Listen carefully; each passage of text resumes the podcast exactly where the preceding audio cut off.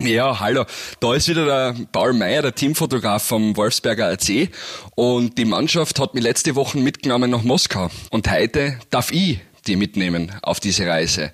Und ich werde dir erzählen, wie man mit dem russischen Bären am besten umgeht, wie das Ganze eine kleine Zeitreise war und wie ich einen schlimmen Regelverstoß begangen habe und dabei nicht ganz unentdeckt geblieben bin. Wolfsgeflüster, eine Produktion von Fotograf Paul Meyer, dem WAC und der Antenne Kärnten. Wir haben diese Reise wie immer in Wolfsberg angefangen.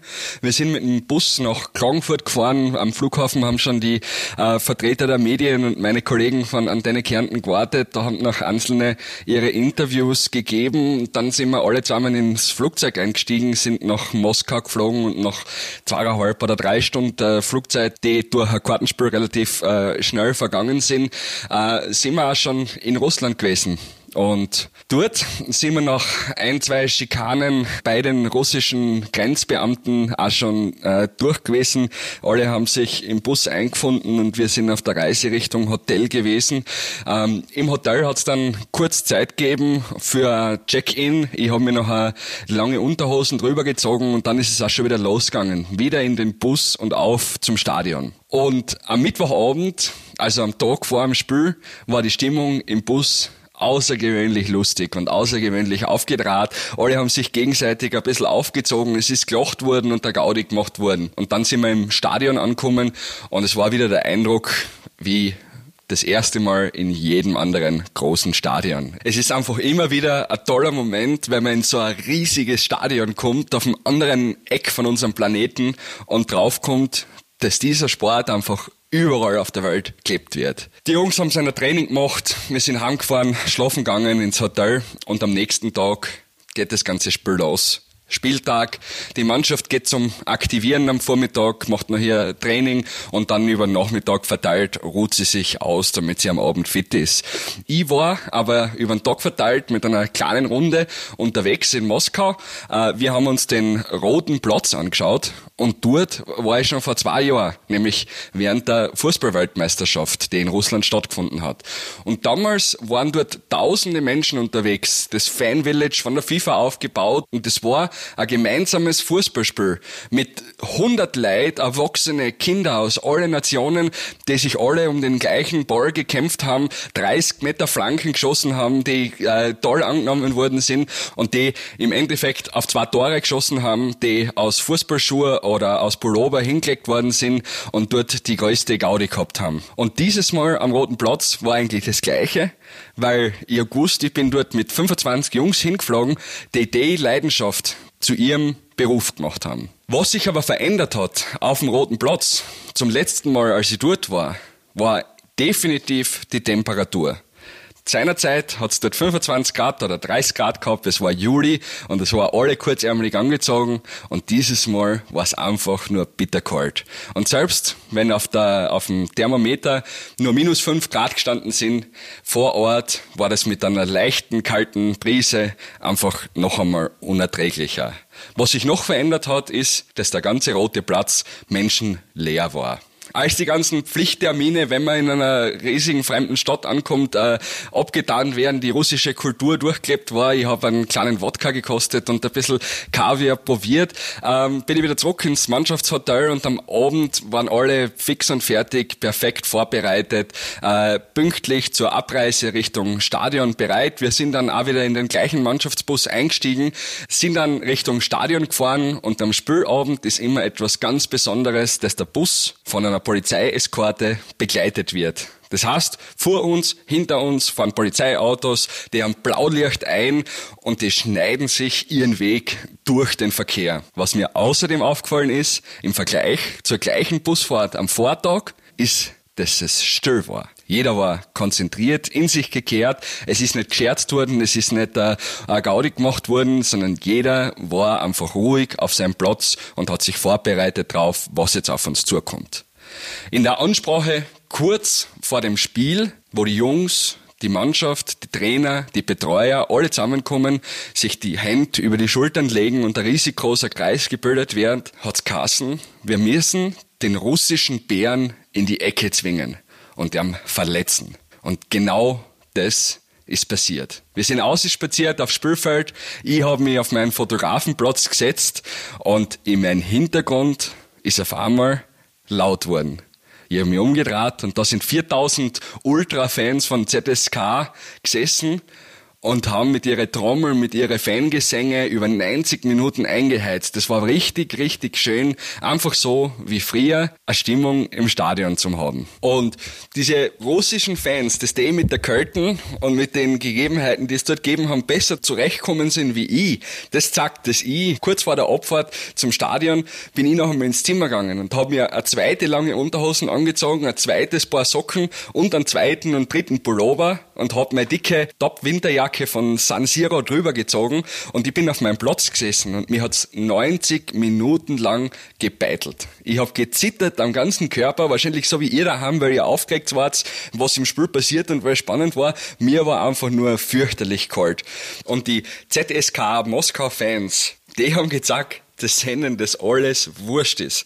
Weil die sind nämlich die ganze zweite Halbzeit über oben ohne dort gestanden und haben gefeiert und haben geschrien, als war es ihnen komplett wurscht, dass es im Stadion schneit, bitterkalt ist und der kalte Wind bläst. Fünf Minuten vor Abpfiff habe ich angefangen, mich umzuziehen, mein Fotopip auszuziehen, habe die Kapuzen von meiner Jacken obergetan vom Kopf und in dem Moment sind zwei Zentimeter Schnee einfach nur weggeflogen von mir, weil es hat das ganze Spiel über geschneit. Ich bewege mich nicht außer meine kleine Zitterei und versuche mich da, da die besten Fotos auszukriegen und es hat mich anscheinend einfach nur mit eingeschneit. Warum ich mit Reiben jetzt Minuten vor dem Spiel anfange umzuziehen, hat folgendes äh, zu bedeuten. Ähm, ich versuche mich da so unauffällig unauffällig wie möglich zu verhalten, weil es ist nämlich ein Fotografen, egal ob das der Teamfotograf oder der Pressefotograf oder der UEFA-Fotograf ist, es ist mir nicht gestattet, das Spielfeld zu betreten. Aber was soll ich machen, wenn unsere Mannschaft in Moskau 1 zu 0 gewinnt? Da kann ich nicht einfach auf dem Spielfeld dran bleiben und mir das Ganze von dort ausschauen. Da muss ich ausgehen erstens, um das Ganze mitzufeiern und zweitens, aber viel wichtiger, für euch das Ganze für die Ewigkeit aufzuzeichnen. Was das Schlimmste ist, was passieren kann, ist, dass dann der Fotograf auf einmal durchs Fernsehbild läuft. Und ich habe schon gespürt, während diesen Feierminuten, dass mein Handy im Hosensack vibriert und mir Leute schreiben. Und das heißt wahrscheinlich, dass die mich daheim am Fernseher gesehen haben. Ich hoffe, dass mir das die UEFA nicht übernimmt, dass ich die nächsten Wochen unbeschadet und ohne Strafe überstehe. Aber so ein Moment, da muss ich trotzdem einfach ein wilder Hund sein.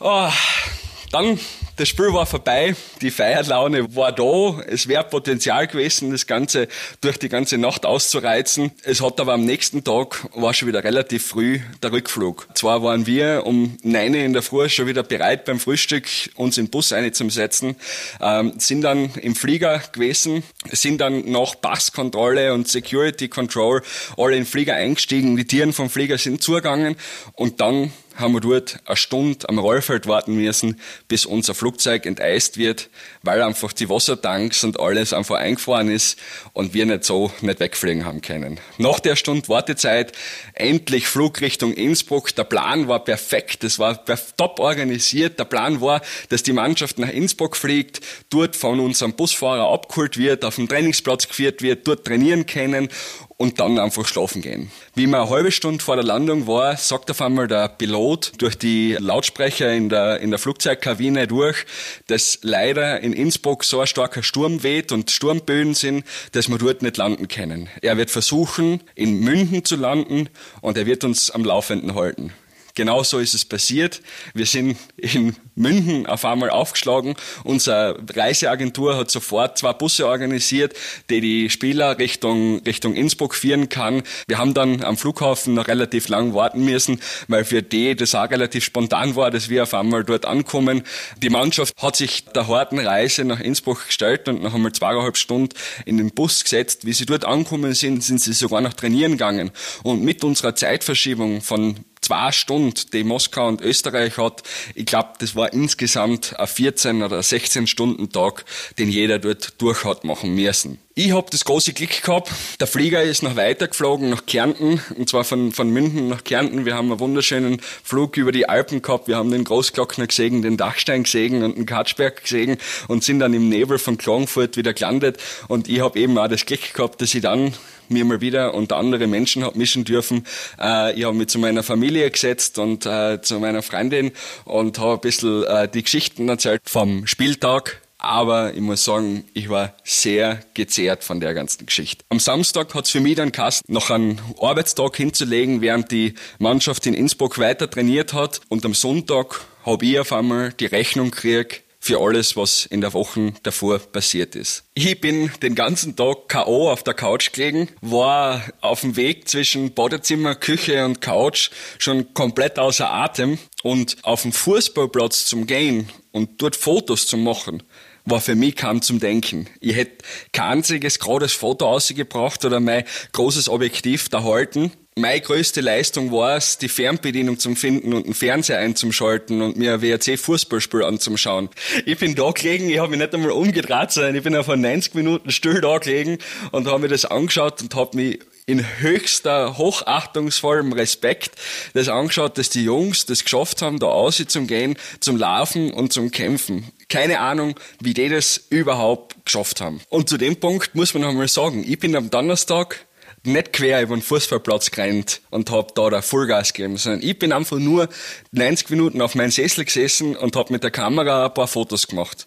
Und trotzdem hat's mich gescheit hergebogen, weil diese Reisen, das im Flugzeug sitzen, das Warten, das Busfahren, den Schlaf, den man nicht nachholen kann, die Zeitverschiebung und so weiter, das ist einfach eine extreme, extreme Belastung. Jetzt heißt es also für alle von uns und für mich auch, dass wir schauen, schlafen, liegen und dass ich am Donnerstag wieder fit bin, damit ich für euch die richtig geilen Fotos machen kann, wenn es wieder heißt, WRC gegen Feyenoord Rotterdam. Ich freue mich extrem drauf. Wir hören uns nächste Woche.